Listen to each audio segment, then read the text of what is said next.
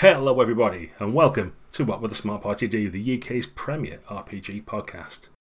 I'm Gaz, and with me, back in black, hit the sack, been too long, but he's glad to be back. He's my regular co host, Baz. How's it going, Baz? Hello. Hi, guys. Hi, everybody. Good to be back. Yeah, it's been great having some stunt Bazes on, but equally great, if not more so, to have you back on the call as well. In celebration of this fact, it's not just me and thee got a couple of other special guests. We've got a good friend of the show, a returning guest, Mr. Jonathan Tweet. How's it going, Jonathan? Really great. Yeah, it's been a great year. Thanks. Cool. And also, we've got the legendary DM, Hollis Monroe. How's it going, Hollis? Oh, most excellent. Good. Great to have you both here. Uh, I almost feel like the spring chicken on this podcast, if I could be so bold. As I, I am, I think, marginally younger than everybody else. So I feel like I'm the young kid who can ask all you old wizened experts about the days of yore, about D and D and where it started and what it was like back in the day, and how that compares to now.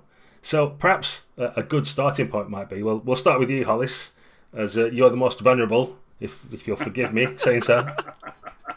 Quite all right. Uh, what are your sort of like earliest memories of D and D? Uh, I guess like today, it's it's a whole new thing compared to how it was in perhaps the seventies.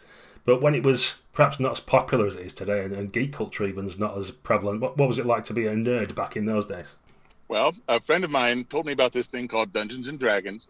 I'd never heard anything like it, and I asked him, I said, "So, what do you do?" I mean, what he says, "Oh, it's great. You you slay monsters and you travel through dungeons and you find treasure and you." And I said, "Well, it sounds like fun." I said, "When can we do it?" He says, "Let's do it this afternoon." I said, "All right, where?" And he said, my mom's apartment right across the street. And I said, Your mom's gonna be torque, man, and we're gonna tear her place up. He's like, No, no, no, it's all with paper and, and pencils and dice. And I, I I went over to his house that afternoon. We had a marvelous time and I was hooked. And after that I began going to the college in Augustana where the college kids were playing. There was no one I knew in high school at that time who was playing. It was the older kids who were playing. And we're talking 1976. So that was my first introduction and it was kind of a wild and woolly wild west feel to it at the time because you had your basic box set which gave you the basic rules and that's all you needed. From there you had to create your own. It isn't like today where you can just buy all the different modules and maps and etc you had to create your own world. I think that's something we've kind of lost really. Mm, definitely. And how about yourself jonathan? Did, did, did you have a similar experience? Were you clinging uh, little dice with crayons to get the, the numbers in and stuff like that? Or I I did uh, I did ink my uh, twenty sided die and I uh, rolled it to see which uh, numbers came up, and then I inked those as the the tens, so that if it was weighted, that it would uh, weight in my favor, and that. That D twenty, I still have it, and it rolls pretty well. I gotta say, all the all the corners are rolled are worn off now, so it rolls a long time, but it gets a lot of twenties.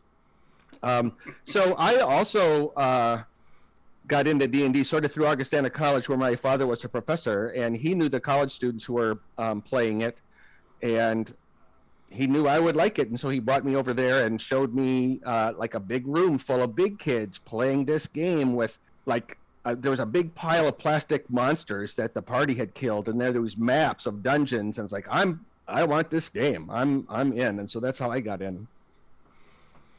Cool. I think I don't know about your experience, Basil. Do you have like older veterans around? Because for me as well, even at school when I was, I think it was ten at primary school in the last year when I first played X One Isle of Dread, and some kid gave it me, but it was like it was his older brothers that had given it to him. And later, when I played RuneQuest, it was kind of based on Rick, my friend at the time. It's his older brother that handed down the big rubble and Pavis and the battered boxes to him and stuff. There seemed to be a lot of older people doing it first and passing it down to you, almost like hand me down clothes with role playing games at that time. Yeah, for sure. I mean, um, I've told this story before. I'll do it. I'll do it briefly. Um, so I got into D and D in 1979 when I joined um, senior school, which is um, age 11, whatever that is in American terms. And um, as a child of the 70s, growing up in the southeast of England, we were kind of obsessed with World War II. So we still are. and it was all about the Tommies versus the Jerrys. So my idea of wargaming back then was running around in fields and using sticks as Sten guns and lobbing bits of mud at each other as grenades. Uh, and, and all the comics of the of the generation that that was that was their thing too. So when I joined senior school, you could have a chance to join um, after school clubs or at lunchtime, I think they were as well. And I signed up for Wargaming Club, assuming that would be exactly the same thing. And much like Hollis, when they said it was going to be in the history room, I thought, well, surely, surely that's a bit small, but I'll give it a go because I'm new to this school. And I thought all the tables would be up on their sides and people would be flinging books at each other and shouting, You're dead. No, I'm not. so imagine my horror when I walked into the room and it, it kind of looked like there was some kind of a homework situation going on because there was some very serious looking men who were in the upper years of the school. So, like you say, guys, these guys would have been 16, which is when you're 11, might as well be your grandfather. And they had enormous hardback books, some yellow paper, some blue graph paper, and and one of them had a calculator, and I swear it was one of those scientific calculators that you could use a cube root on. So, so I very nearly got involved in the game just by wandering up and going, huh? And they said, no, sit down, it's fine. We're playing this game called T&T. Um, and as luck would have it, and you can decide whether it's good luck or bad luck, they said, oh, actually, do you know what? The other player's here, so we're full. That table over there is starting up, so I went over to that table, and they said, yeah, cool, we're, we're doing D&D. So I said, fine, what do I do? And he handed me the player's handbook, said, roll up a character and come back when you're done. So, unlike many, many other people, I sat there with the hardback and read it from page one onwards and rolled my stats and kind of figured it out. And, um, and then went back and by a sheer miracle, and you'll remember this if you remember AD&D back in the day, I'd managed to genuinely roll up a paladin. So I needed Wow. charisma 17, right? That was the Yeah. that was the gatekeeping on 3d6, or as I called them, dice, because I didn't know there was other ones. And um, so I went back to the table and he said, "What have you got?" And I said, "I think I've got this thing. I think it's called a palad, palay, paladin. I didn't even know how to say that word." And I just remember they all threw their dice at me and said, "We don't have paladins in our group." And then we had to go back to lessons. So that was my first D and D game. I don't know why I'm still here. so, Holly, so you mentioned uh, uh, as as you did at the start there that there's, there weren't like a plethora of modules like they are today. You had to come up with your own stuff. So, like, how did you even go about that? I'm guessing from maybe reading fantasy and sci-fi novels or, or, or other things. But like, if you've got nothing, if you've got no other scenarios to look at to go, what should this look like? How do you even begin to write something? Well, first of all, I did have the original three books to start with. And let's give you the basics. And from there, it was sort of, yeah, sort of mining and tapping all the things that I'd read for so many years that I thought would be really cool as an adventure to share with other people. But I didn't want to do something that someone else had done. So I simply used those as, as a jumping off point, as it were, and then expanded from there. And I learned early on that when you're starting out to level people, because back then it was you know level by experience points, as it were. And my first map with graph paper, I had no idea what I was doing, and they called it Castle Corridor because I had drawn so many corridors. There were far more corridors than rooms. it was six sheets of graph paper taped together. Well, then my next level, second level, was four. The next one after that was two, and after that, all of them were one. they were very compact. There were very little in the way of corridors at that point. But yeah, finding finding ideas, settings, creatures that I wanted to to emulate and explore in different ways was how I really started it off. Hmm. And, and Jonathan, like you, you've been writing for quite some time. Uh, I guess Yeah. you're probably starting in a similar sort of place. You can tell us if not, but like, how do you keep coming up with fresh things, given the map, the plethora of content there is out there for D and D and other games at the minute? Like, there's only so many stories you can tell. Arguably, like, how, how do you manage to write something that and think, even for yourself, like this is interesting in you? Well, you know, I was 12, uh, and there were no video games or anything like that. So if you wanted to fight monsters, you had to do it in your head playing D and D. And the basic set that uh, we got, the Holmes basic set that I started with, had um, a monster and treasure assortment where you could just roll percentile dice and oh, it's 2d8 gnolls and it's 600 copper pieces or whatever. And so I would draw these vast dungeons that were really just random monsters with random treasures and random places. And there, I put in some interesting things, like my first dungeon had the boss monster dragon at the very end, or whatever. but honestly, mostly it was you kick open a door, there's some random monsters, uh, you fight the random monsters, and we, we did that for maybe five hours on a Saturday and five hours on a Sunday for a long time, and there was there was no story, there was no the, the town was like the thing where you buy the stuff you need with the gold that you got in the dungeon, but it didn't have a name.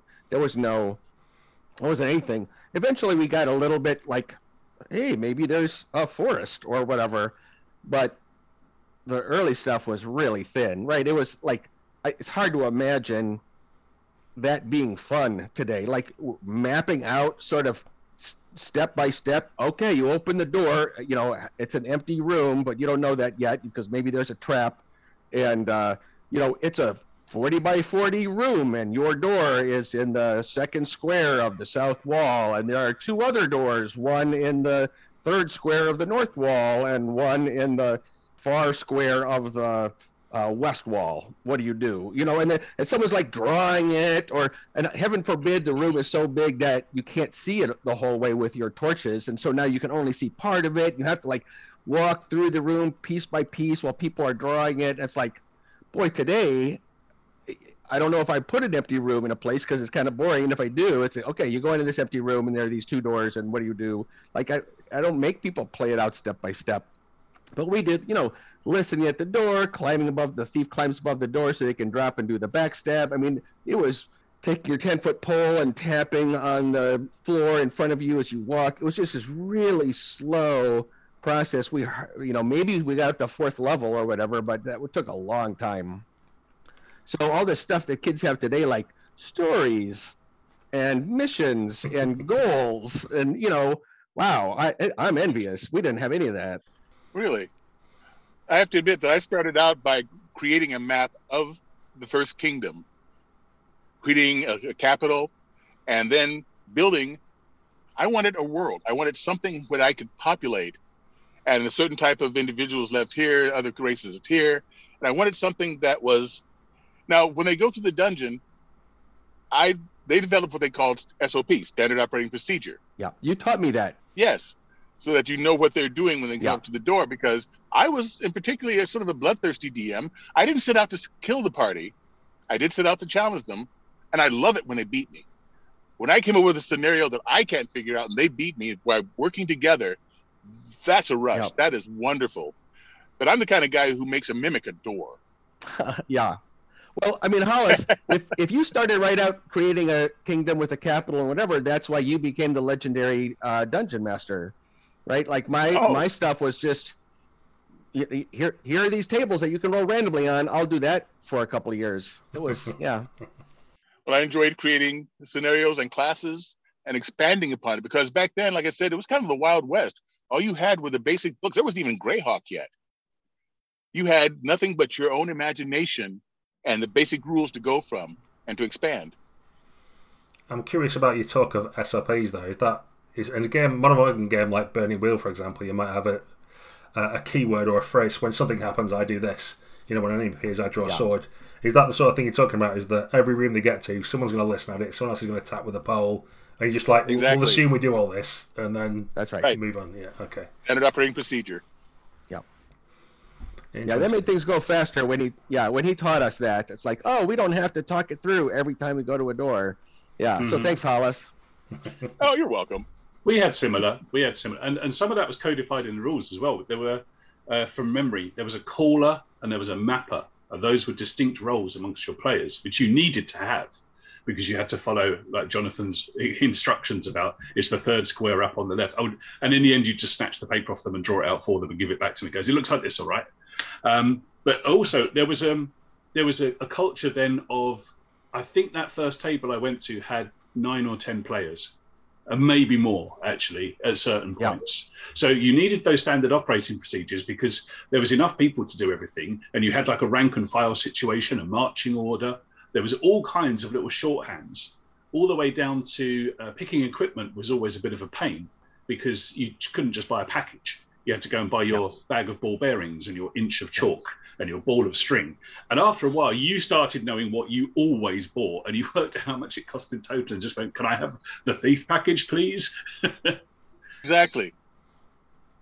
we never used the caller, and um, and I yeah, I don't I don't know that I ever saw anyone using the caller. So Wow. that's Wow. yeah. Neither have I actually. Well, I think when you have a, a dozen players, it was more a case of like, Oh, I, I don't know what you three thieves at the end of the table are even saying. And actually, when you had three thieves, they would get together and have little thief chats, which was kind of Oh, nice yes. because they had to do something when the rest of the game was going on. And what they would do is they would almost send their orders down the table and it'd be handed over the DM screen because the DM screen was de rigueur. You you had to have a DM screen, right? what kind of amateur played without that? Um, so yeah, you Never used one.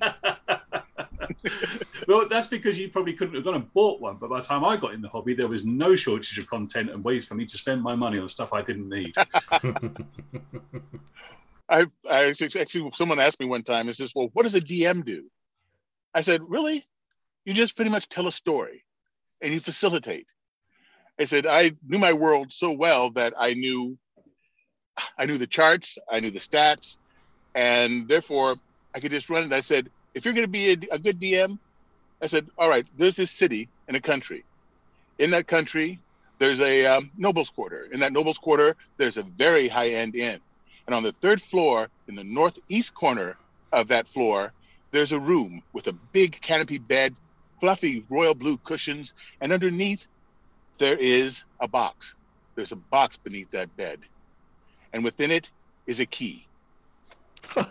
the DM has to know what that key opens. That's, that's, that's interesting. Do, do, do you need to know what that key opens in advance? Because I guess one of the ways of uh, certainly more modern uh, ways of DMing is that you'll have elements, and then in between sessions you might work out what the key's for. Or there's that there's that kind of thing, where a bit like Wallace and Gromit, where he's laying the track out before the train as it's kind of like careening around the place. That's kind of one way of doing it.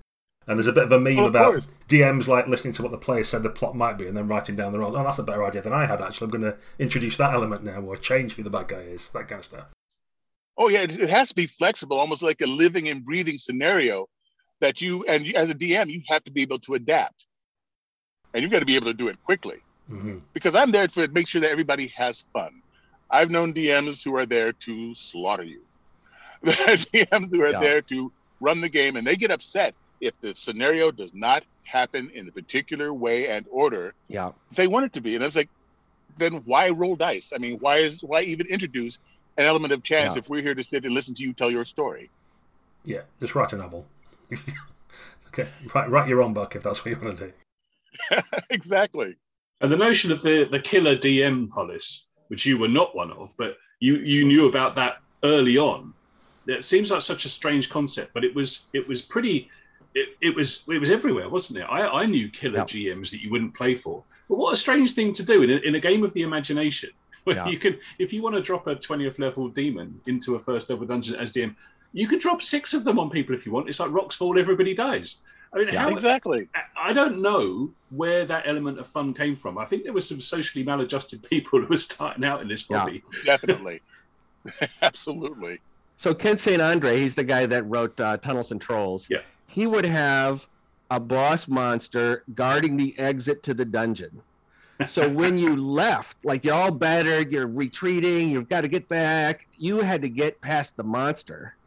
And one guy reported, uh, I, like he was the only survivor of the party. He had to get past this monster. There's no way he could take it. But if he made a really good dex check, uh, this was the the saving throw system from Tunnels and Trolls was actually pretty good, and Hmm. uh, I ended up kind of stealing it for Ars Magica, and in some ways it influenced third edition.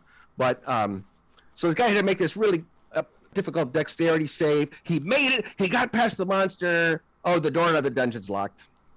So- Oh so like, my what? word. Gosh, but, yeah. So killer, killer game master. I don't see the point. I really don't. Yeah, So we, we mentioned there briefly, we touched upon kind of like um, the D and D crowd has, has quite often been a home for kind of socially awkward people, maybe, or the geeks and the nerds or whatever. And, and perhaps uh, what your uh, remembrances like of that sort of like late seventies, maybe into the eighties of like what was the culture like? Because I guess today everybody's seen a Marvel movie, right? But I guess forty years ago it was a different story. Well, 40 years ago, it was, it wasn't really, it wasn't just the geeks and the outcasts. It was people who were really into fantasy okay, Yeah. pretty much everybody at the table had read Lord of the Rings. That was pretty much a given. Yeah. Everybody there had some sort of a background and an interest in it. And we had intellectuals. We had two of my favorites, uh, Steve and Earl. They uh, played at the college. They were not college students. They were bodybuilders who were truck drivers, really. and they were they were brothers. And one time we were on our way, to, in, in a group, we were on our way to um, basically we'd been hired to assassinate a renegade uh, druid by the name of Blackrock, and we were on his on our way to kill him, and all of a sudden we are surrounded on this plain by twelve heavily armored lancers on horseback. We are at a very big disadvantage. I think our highest level was like six, and they surround us, and they say, "Where are you going?" And we're all like, "Man, I don't know. What do, you, what do we think we should say?" Let's just... And Earl, the truck driver, says, "I'm going to cut your nuts off." So, Earl, he says, "Now listen, I come to this game to kill things and get out of my aggressions. If it wasn't for this game, I've been running down Seventh Avenue, knocking people in the head with a club." Okay, no problem, man. You got it. So yeah, we had all sorts of we had all sorts of people yeah. playing the game back then. Very different crew than as before the red box came out and made it really easy for 10 year olds to get into the game. And so it was it was more like theater kids Yeah, uh, it's it seemed like. And so i i remember a guy um a college student who played a 21st level illusionist. We didn't even have rules for the illusionist let alone a 21st level anything uh, and he Yeah. wore a cape and i remember looking at him and thinking what a weirdo. And here i was you know mapping out room by room these dungeons and rolling dice for stuff but this guy was the weirdo. And in fact he was just ahead of the curve. He was cosplaying before it was cool. So but it, it really was a different world back then. The, the second dungeon master i had was a woman. The first person to invite me to a d&d game was a woman. You know it was it, it was more you know you had to do more work to make it like Thomas was saying like you had to really put your own imagination into it. And so uh it it just it the door was not yet open for uh, hordes of munchkins. And in fact you know people who lived through that period talk about how the the whole sort of tenor of the hobby changed when the red book came out. And there was also a like a newspaper article that had a kid who played D&D and his math scores went from C to A. And then that Christmas a ton of kids got the uh, D&D red box for for a present. And so that, that changed everything. But before then you know it was it was more people like Hollis who were performers and imaginative creators and that sort of thing. It's it's interesting that you- you had a bit more diversity in your experience because Baz can speak for himself, but like for me, it was just like white boys basically all, all, all the way through. And I remember at university in the first year there, I started up restarted the RPG club, and um, we got a lady joined for the first session, uh, or her first session, and we'd already played a couple of sessions, and then she joined, and I was just aghast at how the mood changed in the room. Like everybody Ah, just, really? all the lads just got like really awkward. They didn't want to say anymore. Nobody was joking. They're all thinking about what they should do, and they just like it was like it was that classic, you know, like nerds when they meet a woman for the first time. It was just Yeah. looking around, going like, "You guys are all at college. Like we could, like I've seen you at the student union on a Friday night. Like you, you're not embarrassed to be around. What's the problem?" And I don't know. There's some weird combination of being a druid and seeing a woman. Suddenly, like they just reverted to a 13 year old version of themselves or something. It was very strange to observe. That's really strange. We when we started out there, there were uh, lady players. In fact, some of the most deadly players that I knew of were female. I didn't see a woman at a gaming table until the 90s at all. They were Oh. much much like guys. It was straight white dudes, uh, kind of math geeks, you know, that kind of thing. Yeah. Less theatrical than you- than you than you say. They were much more. Maybe it was that second wave post Red Box Yeah. where it was seen as quite an academic game. You had to Right. read stuff. I mean, I, I do recall that one of the the massive changes in RPGs compared to the other games I'd ever played. There was lots of changes, but one of them was just the sheer size of the instruction booklet. yeah And I mean, Yeah. and, to, and to this day, if you get out a, a copy of Monopoly, for example, yeah every family in the world knows how to play Monopoly, but none of them have even read that tiny pamphlet that tells you how Yeah. to do it. People won't do that. So it needed someone. you needed someone, probably the DM, who was at least prepared to put the effort in. And outside of Lord of the Rings, which was another big book, that was kind of your gatekeeper, wasn't it? It's like if you can handle Lord of the Rings, you could probably handle a Dungeon Master's Guide because you had to Yeah. be pretty academic. Um, and Yeah. that's not to say that women weren't, but you also had to be slightly obsessive, I think, and detail oriented and, and possibly on the autistic spectrum because that just seemed to be the way that it was until the 90s. And vampire got invented by your old friend. Yep. And then, you know, girls were allowed to show up in their corsets, and that was a good day for everyone. Hey, So the interesting thing about D and D back in the day is, you know, it came out of the wargaming Hmm. uh, hobby, which was all men, right, and and Yeah. on the autistic spectrum, I think, by and large. And and so when Dungeons and Dragons came out, it was remarkable how many women were playing the game. Like people Hmm. remarked about that, and then I I think that didn't carry over when the Red Box came in, and there was a flood of sort of the Munchkins, uh, they called it the Munchkin invasion. So then, like you said, it sort of had a resurgence in, with uh, vampire, especially. But Mm. but yeah, it was a different time. The '70s were a really different time for uh, Dungeons and Dragons. I remember when it was uh, blacklisted by uh, by certain uh, political parties and by certain uh, elements of society, and we would get um, TV miniseries and books about how it was a gateway to everything from mass murder to summoning demons. I was just going to ask about Satanic Panic because we didn't Yeah. really get it over here in the UK, but I think in the US it was a, a major thing, right? The, Yeah, You had Monsters and Mazes movie with Tom Hanks and all kinds of stuff. yeah, Yeah, we excel at that sort of thing. yeah. So yeah. All the religious freaks from the UK came over to America so they could be freaks in peace, and now we're stuck with them. So thanks. You're welcome. so, uh, did was there a way of was there anything that happened? Do you think culturally that, that took you out of that time?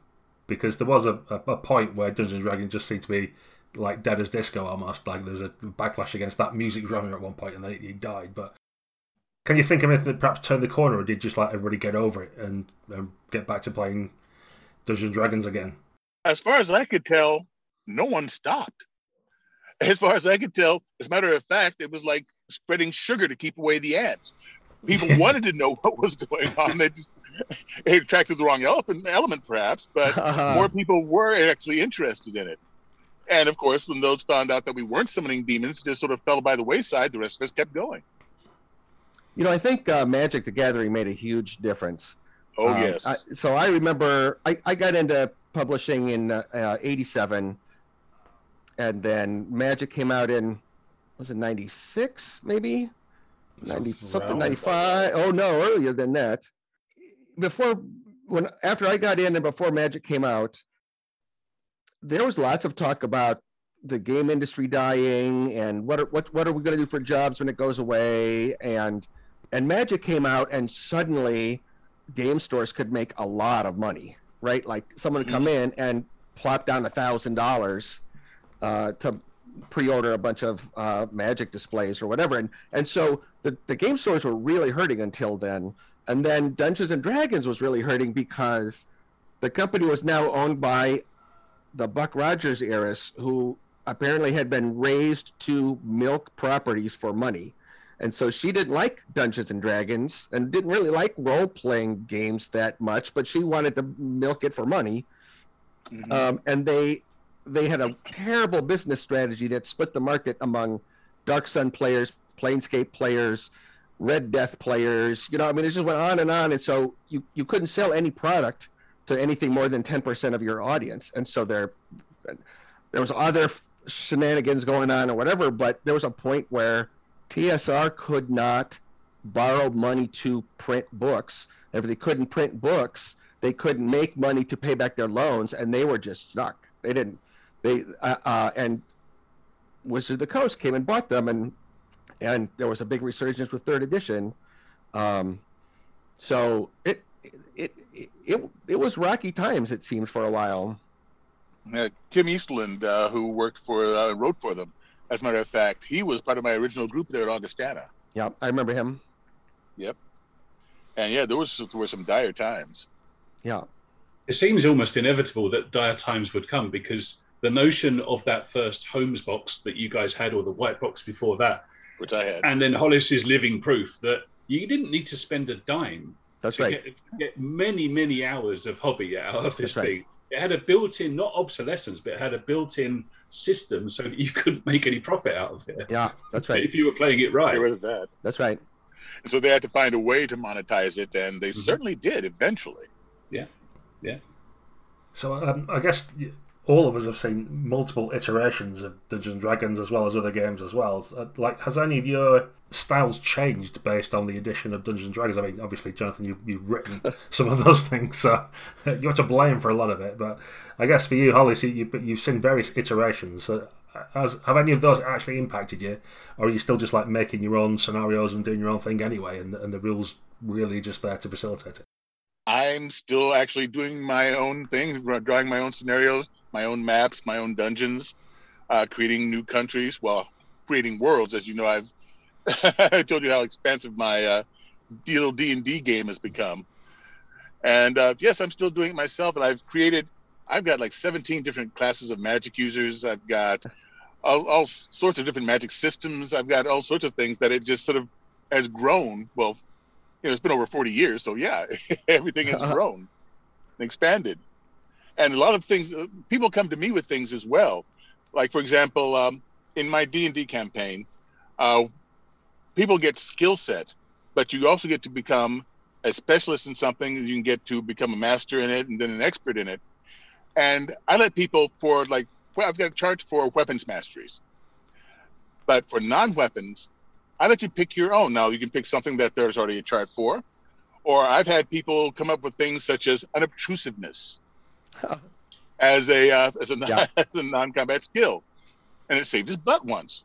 Something went past him in the dungeon. He rolled a twenty, and he sat there and went, and this horrific demon goes striking past him.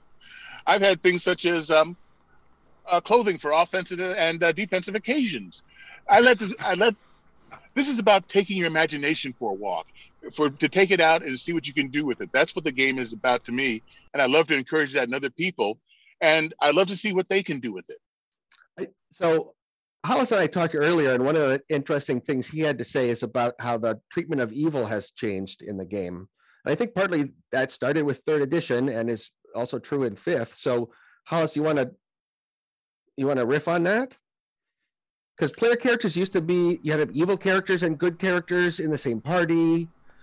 You had, Oh, yes. you know, and it, it created for interesting interactions. Now, of course, at some point or another, someone's going to suggest we they run an all evil party, and I usually chuckle and say, "All right, go ahead," and I will let them do so, and that usually will last about one campaign at the most. One time, I let them all rope evil characters. By the end of the night, two of them had sold three others into slavery, and it was, yeah, it just it falls apart under its own weight yeah, but having evil characters because the way I look at it is that people are capable, of course, of evil. That's simply it- it's not just a fantasy scenario; it is. And now the argument that they're having right now about, for example, that that you could have no intelligent evil class, like for example, orcs, for example. Well, D and D when it started out, the earlier you can't really tell it because all the drawings were in black and white. But the orcs were described as pig people. They were pink. So, and I think that the perceived racism now, there have been some examples, of course, where people have done so. And there have been some examples where they unintentionally did so too. I mean, not just D and D. Uh, for example, um, oh, Jar Jar Binks, for heaven's sakes, um, that that that horrible. Um, oh, what was the second uh, Transformers movie? Oh, what a farrago! And I think back to. Uh, are you familiar with the names Jay Ward and Bill Scott? Um, it's Rocky and Bullwinkle. Do you know Rocky and Bullwinkle? Yeah. Yeah. A little. There was a role playing game of it. I know. Yep. that. yep. Yes. At one point, they kept getting called into. There was the uh, CBS uh, head offices, and they were called on the carpet and being censored for things they were doing in the cartoons. At one point, they got called in by the suits because they had depicted Rocky and Bullwinkle having been captured by natives, and they were in this large black pot. And they called them in and said, that is simply unacceptable. They said, why? They said, you can't depict cannibalism in a children's cartoon. And they looked at each other and said, eating a moose and squirrel is what? and so it's actually the mind, sometimes it's, it's the perception in the mind of the participant. There is no, no intent. Intent follows the bullet. There was no intent, but some people look for such, that sort of thing, and then it colors everything. What was the use of alignment like back in the day for you in your games then? Was that something that actually mattered in any oh, mechanical oh, yes. way or the way that people acted?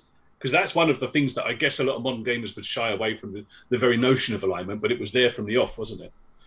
Yes, it was. And yes, I still use it in my world. And if you get three drifts, then there's a penalty. In other words, three drifts, if you do three things that are absolutely against your alignment, mm-hmm then you lose a level and have to switch alignments because you have decided that you are on a different path now and that you are not not the character that you had set out to be or that you thought you were or that you had presented to the world you were something different now of course there are some characters that are just absolutely locked into alignment for like for example paladins mm-hmm. yeah. tell me about it Boy, that still smarts, doesn't it? It really does. It really does. anyway, that, you've got me started now. Right. So the reason I it still smarts is that that was one of the very first things that I took from any role playing game was that that when I read that player's out, it said you you have to be lawful good. Yeah. And I didn't know what lawful good meant. Yeah. I don't think anyone knows what that means now. Yeah. But I got the idea of it. It's like, wow, I can only be that. That's immediately a choices are taken away from me. That was, yeah. an, you know, within 10 minutes of getting into the hobby, I thought this was all about freedom. This is all about choice. You yeah. be whatever you want to be. Apparently not. Yeah. and no one even appreciated you being lawful good anyway, because never mind having evil players, everyone played chaotic neutral or chaotic yeah. stupid back then. yeah, that's right. There have been times when I remember times when there were lawful good characters mm. who committed acts that they could justify in their mind as lawful good.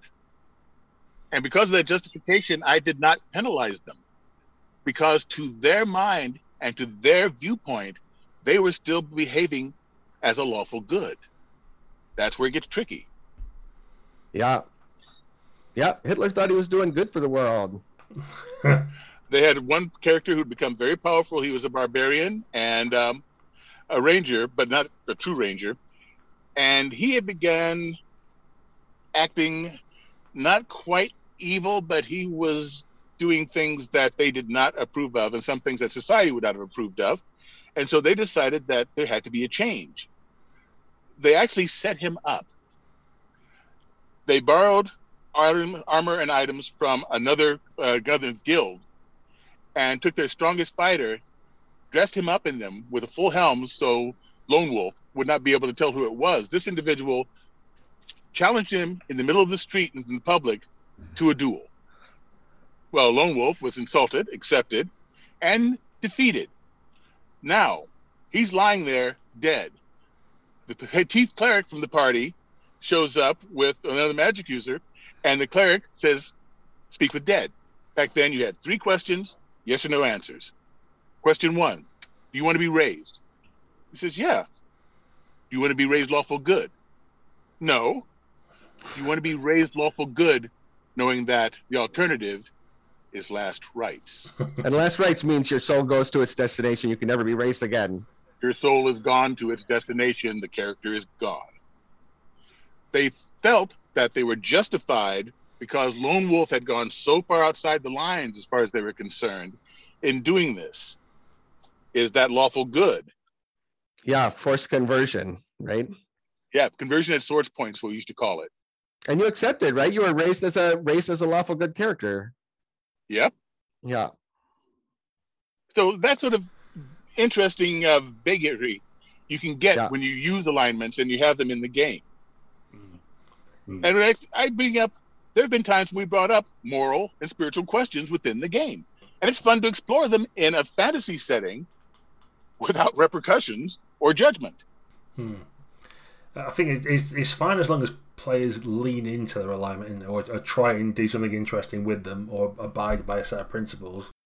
I think that's there's there's a little undercurrent there of the things you've discussed where I think Basil will agree with this. Like some people we've played with try and uh, overly justify why something's lawful good, or the, the game suddenly becomes about them trying to weasel ways of getting things, or you know, and it's just you, you kind of lose the fun element there. It's like it becomes more like a, a session in a law room or something with people on both sides trying to justify or not justify a certain action, and that can take away from the uh, the fun of the game. So you've got to kind of got to lean into it, haven't you? And say if, we, if we're doing alignments, then we're going to go hard for a particular alignment, and you're going to set by a set of principles, and then any judgments you make or things in the game, like you can convert people at sword point and that's fine, can then become that's that's canon in our game now.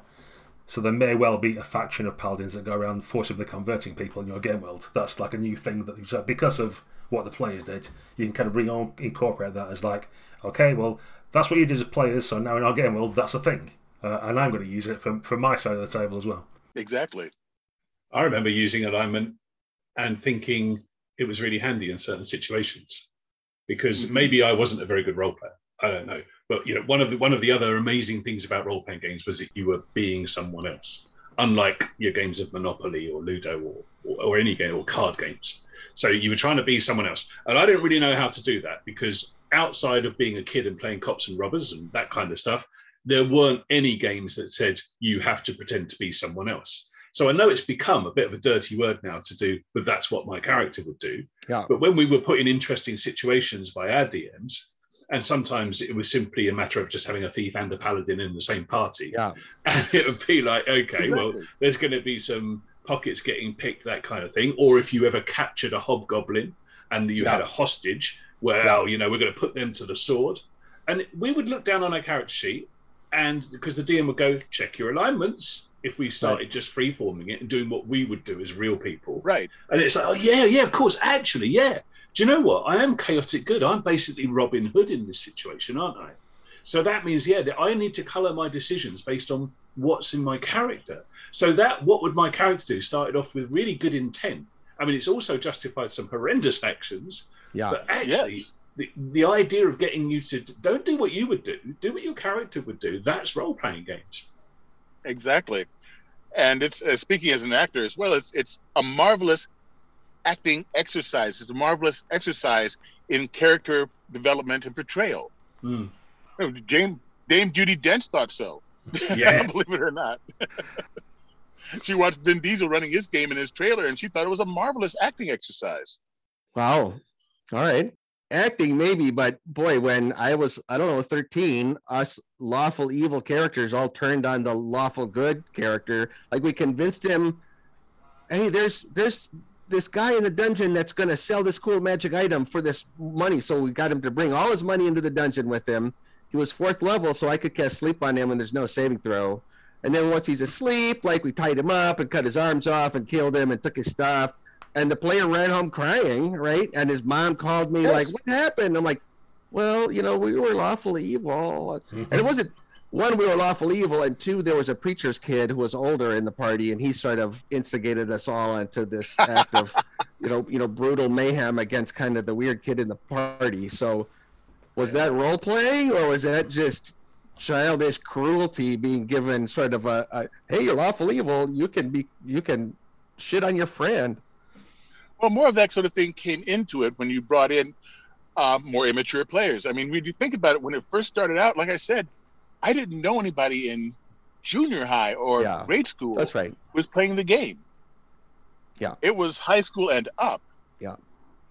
But when you bring in younger players, they have less developed sense of of self, less uh, developed sense of place, and you tell them that well, you can do whatever you want well then. Well, I mean, I was in a college student game once, and one of the characters was I don't know if they were knocked unconscious or like dead, but could be resurrected, and players were afraid that two of the other characters who were chaotic evil were going to take the body back to the temple of chaotic evil and drink the blood for experience points.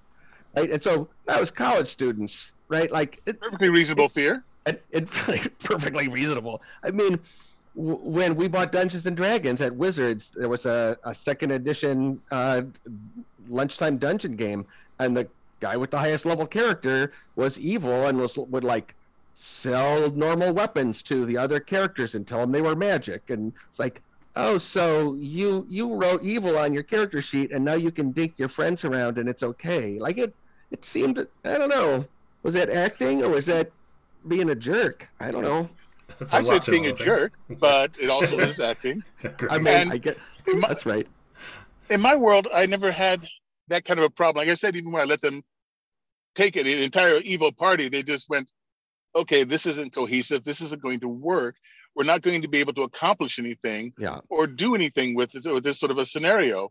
And so it always sort of self corrects itself if you let it. As the DM is not your position to tell them what to do Yeah. you give them scenario you allow them to interact in it and i found that nine out of ten times most parties will choose to do the correct thing for the cohesiveness of the party and to to, to go through the mission and accomplish something if nothing else just for their own accomplishment and well-being So we were mostly when we started, we were mostly lawful evil. We were evil so we could kill anything we met and get the experience points. And we did end up like attacking towns and rolling catapults in and destroying, you know, peaceful settlements and whatever. But we were lawful so we could get along and not fight among each other. And that seemed like that's obviously the best alignment to be. Get to kill everything and still get along as a group. well when i created my world i created a government and a country and everything else and guess what there are rules within a kingdom Yeah. and there are people that enforce those rules. and because they have to remember that as well. As I want to be lawful evil. I want to name my horse Rampant so I can ride Rampant across the countryside and over peasants. Well, that's well and good. Yeah. But when you are caught and hunted down, roll up a new character. Because everything you have accomplished to this point means nothing now. And rolling up a new character was a big deal. I mean, it was an easy thing to do. Oh, yes. Jonathan talked before about uh, sending a kid home crying because their character was killed. There's um that happens less these days. You know, death is is just a story beat in some ways. But back then, if you if you lost your character and you'd put many many many hours Yeah. into it, it was absolutely an emotional wrench. Yeah. So Oh, it it, was devastating. it may have been just a collection of like notes and paper, but it wasn't. It was a collection of memories and the stories that you built up the rest of it. And you'd worked really hard. Level Drain was awful, but death Yeah. was that Oh. was the end. That was the end of you. You couldn't Yeah. go back and game again that night. Yeah. You were- you were destroyed by it. Yeah. Yes. And you had to create a new character at first level. Yeah. Yes. Yeah. Yeah. Multiple levels within a party was common. Yeah. Common for us. Yeah. And the first level character, if they could hang on, they would level up fairly quickly because of the, the Oh, yeah. challenges that they were facing. But yeah, my goodness me, yeah, it was tough. it was. Yeah, life was cheap. We're getting close to telling people to get off our lawn, I think, at the minute. We're getting like, you kids don't know you're born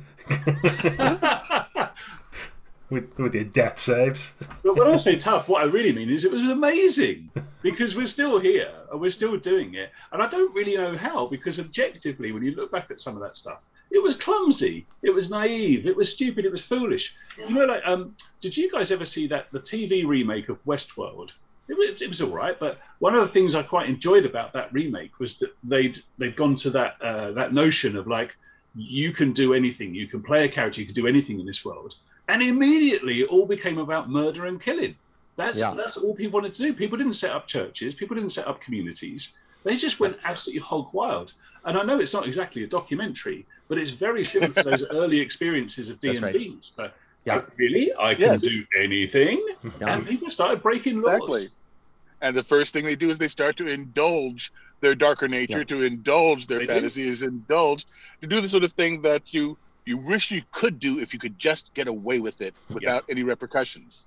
hmm hmm But the repercussions are there. The DM brings in the, the, the police, and, and a Yeah, murder exactly. hobo lifestyle will only get you so far. Exactly, there are repercussions, and you have to understand that there are rules and repercussions, and sometimes even doing the right thing has repercussions that are unpleasant. Yeah. Yeah. And that's another one of those strands that I just love about role playing games that other games don't have repercussions. What you do has consequences. It has it immediately. You say stuff, the DM says something back to you. And then it has the consequences next week or next year or in the Yeah. next scenario. that's amazing. The fact that you could just keep coming back to the game and it's perpetual, that didn't happen in any board games I knew of. No. So do, do you think there was um, a transformation at any point from these kind of like early formative years we're talking about, where there's a lot of murder hoboing and that kind of stuff, to uh, wanting a deeper richer story, or for people wanting to play a different style of character? Is there, is there kind of like a break point where perhaps it stopped? I think a lot of the stories you guys have mentioned have been things like we did this because it got XP and that kind of thing. And it seems to be a lot of in-game mechanic stuff as a reason for doing that. Um, do you think there's anywhere where there's a kind of a drift away from that? It became more about the fantastic stories that you're making stuff rather than mechanical things that are happening in the game. Yes, actually, yes, I do, and I can't give you a, a like a timeline as to when it occurred, but actually, part of it was well, something that I've railed against, which is the lack of people creating their own worlds, their own maps, their own scenarios. When you started to give them a set framework to work within, then they could actually build something that lasted within that flame framework, something that you could add on to. We just bought an inn. Uh, yeah. in my Monday night game, they were going to, and we're actually running it, and we're the druid is actually awakening bushes and things around it for protection, and everybody is all pitching in together, and you're creating something larger that you did not have before, and that you want to keep perpetuating. Yeah. And I don't know when it started, but I'm pretty sure it was when you started getting um, maps and things like that that you could buy already created that you could work within that framework. And that's just a guess on my part. So, so for me personally, Call of Cthulhu was a watershed moment because um, if, if you play you're Call of Cthulhu, if you're, you're, you're in the 20, well, I mean, it, it, takes your takes your mind off of trying to get to 18th level for one thing, because you're, you're, not going to make it.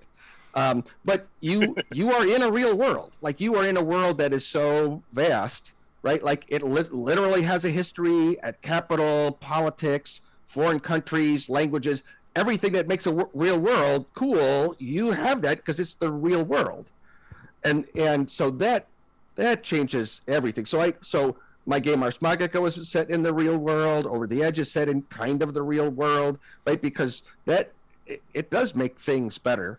Um, and the other thing about Call of Cthulhu is that it's, you know, you're it's not about gaining experience points or gaining treasure. So it has to be about working together to solve a problem. Like there's, there's no point in being an evil character. You'll go insane, and then you won't play your character anymore. And so, and your your character has a family. You're a, you're a regular person. That changes everything. Like when we rolled up characters for years and never had brothers or sisters or kinfolk or anything because it wasn't in the rules, so we didn't have it.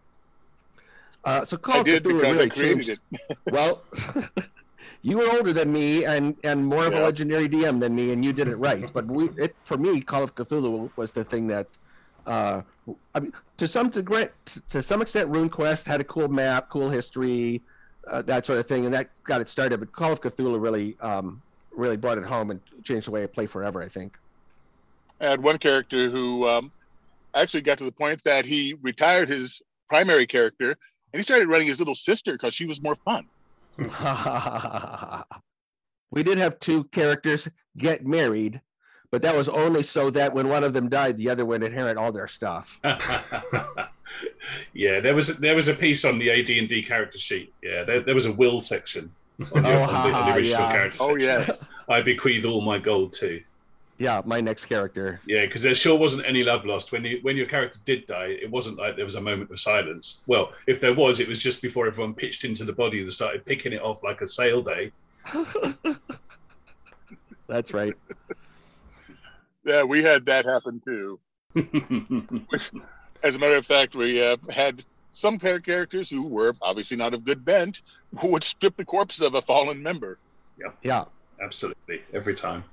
It was easier than getting it off the monsters, wasn't it? yeah, that, that's right. So, have you, have you got any stories of, of good characters then, or players that had uh, perhaps a higher purpose, or the characters had a higher purpose, or something they were striving for? As uh, I don't know, I, I, think you can think of perhaps clerics and paladins might have that religious bent, they might have some higher calling, but do you not get groups of players who want to um, have a purpose in their lives beyond you know killing the mates and sticking taking all the stuff and that kind of thing. Actually, I can think of several, and some of them had led to uh, some interesting. For example, there was a time in my world, the party members they saved the world but screwed up massively at the same time, and had and they'd shattered the planes, so the planes were no longer adjacent. Sounds bad. Now, yes, Yeah. Now, this also created a worldwide earthquake in the capital city of Fort on Green Book. They found out that the old city had been built just right on top of the, the original city. And that was now the Underdark, which is not the same Underdark. This was inhabited mainly by undead. Now, when they tore open the earth at night, the undead began to find their way to the surface. To make things worse, the clerics were now separated from their gods, which means that they weren't getting their power from their gods anymore. And they found out the hard way that every time you cast like a fourth, fourth level spell, those four hit points are gone permanently. In fact, there's a couple of clerics who were, were lying in state. There have been, I think they've actually been canonized at this point because they cast themselves in healing to unconsciousness, to coma, and eventually perished. Wow. Now, when this happened, up to this point, the church and the crown have been walking pretty much hand in hand.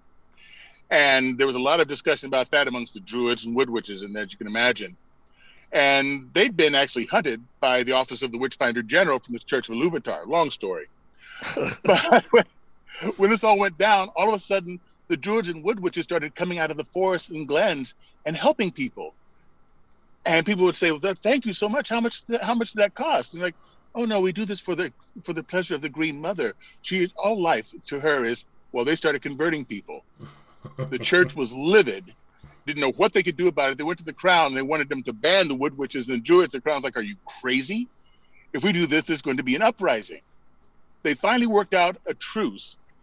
But then again people have also built cities and started their own fiefdoms and actually helped people and cared for their peasantry and for their people. And they have some of the characters are now retired and their grandchildren they're running those characters now because then they continue to build so yeah there are times when you have grand arcs Yeah. and there are times when it's just very very small interpersonal stories as well and they're all fun and they're all fascinating i absolutely love them It, it took me 20 years before I started doing stuff on that scale. Tw- 20 years of dungeon mastering. So I'm there. I'm there now, but boy, I was not there at first. I guess one of the things that requires, which is probably something we haven't talked about yet, is he's, he's back in the way. It sounds like Hollis is still doing it. He's running long campaigns.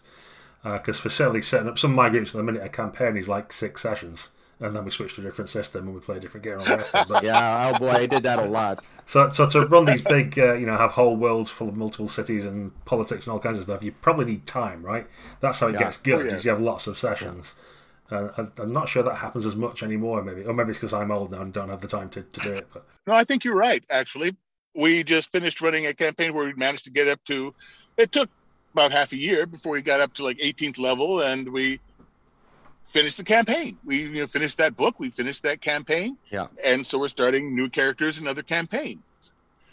That's that never happened back then. There was there was that that, that wasn't the structure.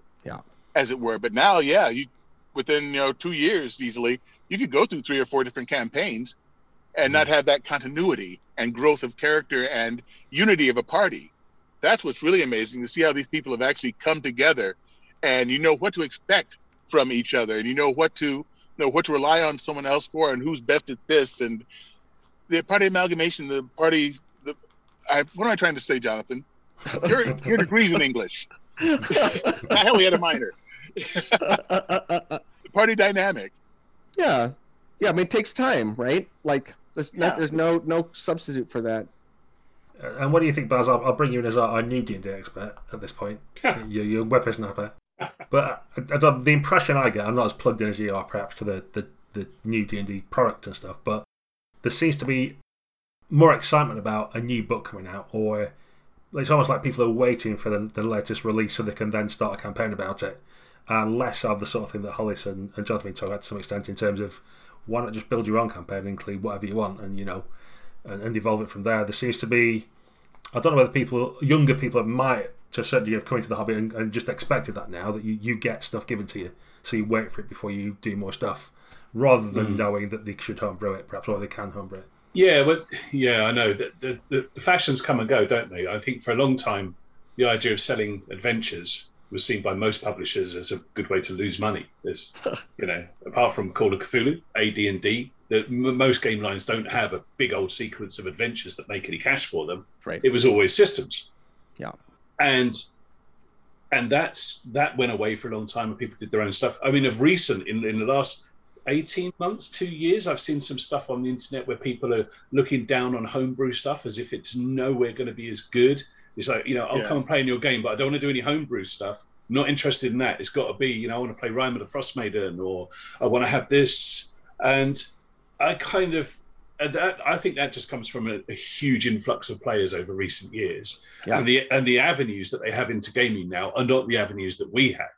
So Yeah. when Hollis and Jonathan and, and to an extent me when we were starting, there was only one way to play, which was to roll your own because that was your only option. That isn't the only option now. And if you come to it from someone else's stream, or you come to it from watching Stranger Things, or you come to it from picking a hardback adventure from your bookstore, then it looks like you've kind of got to do it like a PlayStation. You need Yeah. you, you need your big box, but you need your you need your thing to download or to plug into it to get a game going. You know, who would buy a PlayStation where you had to like write the game? you had to write your own code. Yes. Yeah, that would be madness, wouldn't it? So I think there is that. But I think that's just a matter of education as well, because I don't think it takes very long. I really don't think it takes very long before. Um, I mean, I run a lot of published stuff, almost exclusively, but I only run it published stuff for the first 10 minutes, because after that, it becomes unpublished stuff very, very quickly indeed. Yeah. And your second, your third, Excellent. your fourth sessions are nothing to do with that initial starting point that you got. And I think uh, even your modern D and D player right now, I don't think it takes very long at all. You were talking about like what kind of characters people do. I think you you do that. You do the, the same old things we've talked about today. You you slaughter an innocent. You burn down something. You get all of that out of your system as a new player. Oh, You still do that now. I see new players doing it all the time. It doesn't take very long at all before people start buying pubs and forming relationships and saying, Exactly. "Where where is the rest of my tribe?" Yeah, it doesn't take yeah. long. There's only so many, you know, widows that you can orphan or whatever before it's it's just the Yeah. same thing over and over again. Exactly. And with the new books coming out, I have to admit that I I speak to people about this, and half of them are excited and anticipatory, and half are cringing before the blow. yes. I mean, this is like, oh dear God, they're bringing back THAC0, or Yeah. so there's every time you think about it, and uh, there's of course the mindset as well that it's a money grab, that they're bringing out a new system or something else because now you have to buy the books, you have to buy the new modules. yeah. I myself, I don't feel threatened by the new stuff. I, as a matter of fact, I'm one of those people who will buy it and look at it and say, "This is a really cool idea. I'm incorporating that." Yeah. Hmm. Granted, I'm not going to use a whole system because I already have a system that's worked well for. Oh dear Lord, I'm 63. Let's see. yeah, about 40, over 45 years. And so I'm not going to switch to anything else. But if I find something else, then you know John Williams, the composer, hmm Mm. he has a room full of little gold statuettes because he only steals from the very best. uh, And I follow that model and take it to heart. yeah. Cool. Yeah, I, th- I think that's what we advocate on the podcast quite a bit. Actually, just buy things and then take what you want. You know, just t- use the pirate card. You know, take what you can and give nothing back. That's kind of the way to do it. I, I guess the other thing I'm finding curious about newer players now was something when I, we talked to one of the, the more recent D and D designers, and the thing that they came up with that they they contributed to uh, a setting was they they got this naked statue with a cowboy hat on or something, and I was like, okay, fine. That I don't really know what that's got to do with D and D or why you're so pleased about it. And um, on a stream of a, a popular streamer, or until recently popular streamer, she was asked like, "What's what's your favorite ever magic item?" And she was kind of, "Oh, I have this I have this character who could just pull an apple out of the pocket whenever they wanted." I was like, "Really? That's the best magic item you can think of?" I mean, it's it's, it's fine. I'm not saying it's a bad thing to do, but like, really? And it's that kind of break, I think, between coming up with your own worlds and the sort of fantastical stuff that we've been talking about, and perhaps newer people are, I don't know. It just seems a little bit mundane these days. Like hmm. those sort of things, even for people supposedly at the top of the hobby, are they're not coming up with cool stuff, as I would call it. And maybe it's because I'm of a certain age where I think dragons are cool or things like that, you know, rather than an apple. I don't know. Maybe it's just me. What do you guys think? That's interesting. I think you're just jaded. Yeah, possibly. Jaded, yeah. I actually created a dungeon with all original magic items, artifacts within it. It was Jonathan's heard me speak of it before. We talked about it, as a matter of fact. It's called Castle Orloff. Yeah. And it was the most unique dungeon that you could ever visit. The way they found out about it, Russ just wraps this up really quick.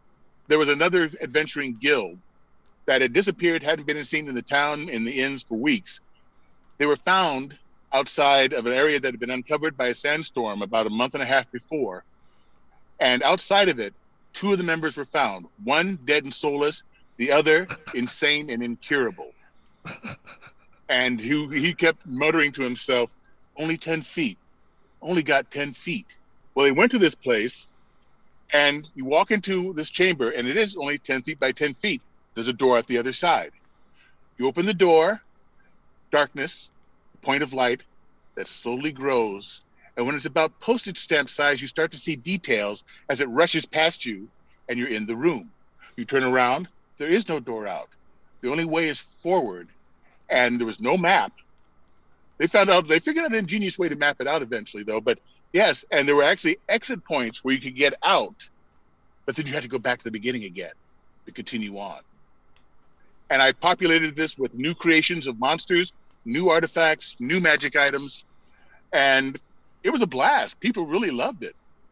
I love the way that you just shoot right into the next room and you skip the whole point about like walking down the corridor and tapping the floor with the 10 foot pole and listening at the door. All the stuff that you feel like you want to do to be safe, but it just slows the game down and you just skip right over that. I, I, I remember that from years and years ago hearing that story and uh, it, it changed the way I approach, uh, you know, narrative pacing.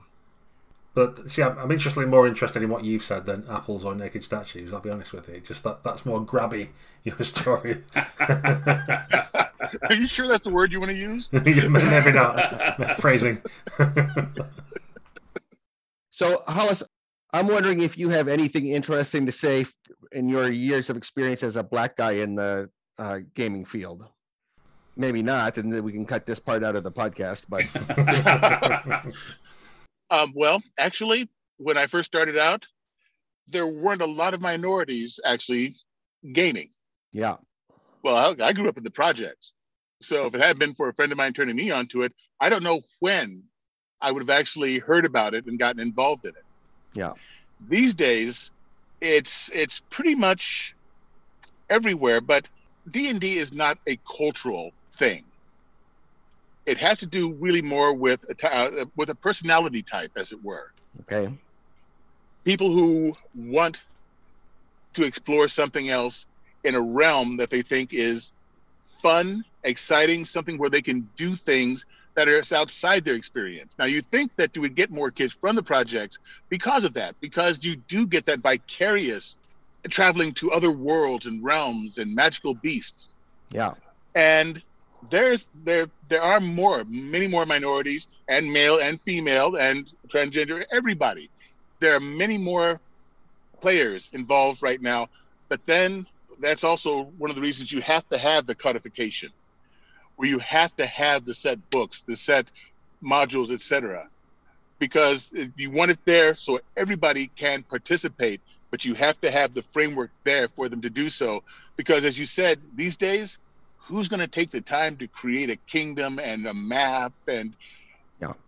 Our our, our attention our attention spans aren't that great anymore. Yeah. Kids these days. Yeah. But that way so yeah it's and it's uh, in a way it's a gateway drug to to wider experiences because you have to work with other people. You have to actually treat them as as human beings not as just somebody that you're going to get something from because you need that something, but you have to respect them, work with them, and actually come to understand them. Mm-hmm. And I think that's great. And I think that's why it has grown so much, and so much more so in as far as interaction and then than Magic the Gathering. Yeah. Because of the nature of the games. D&D, at least in my world, has always been a cooperative effort. And like I said, I love it when I come up with a scenario I don't think can be beaten, but they get their heads together, they come up with things I had not thought of, and together they accomplish this. And that sense of accomplishment, you you see people high fiving each other around the table and cheering and drinking, and that Yeah. it's you can't beat it. You really can't, man. See, I thought I misheard you for a second there, Hollis, when you said it was a gateway to wider experiences. I thought you said it was a gateway to whiter experiences. and that's where we get the whole burning down the pubs thing again, isn't it? Yeah, well, not for me, man. But yeah, but yeah, and and I see that I see young people still getting that rush and finding that experience and together. And yes, I'm like you know the old wizard in the corner nodding sagely and smiling to himself. but I love it. I absolutely love it. Cool. Well, that's, that sounds like a wonderful note to end it on. It's been about an hour, so I'm going to have to let you guys go. Thanks very much, both uh, Jonathan and Hollis, for coming on. It'd be great to speak to you. Oh, thank you for having me. Love it. Real pleasure. I'm glad our special guest brought their special guest. It's all got a bit meta. Till next time, dear listeners, thanks for dialing in. Everyone.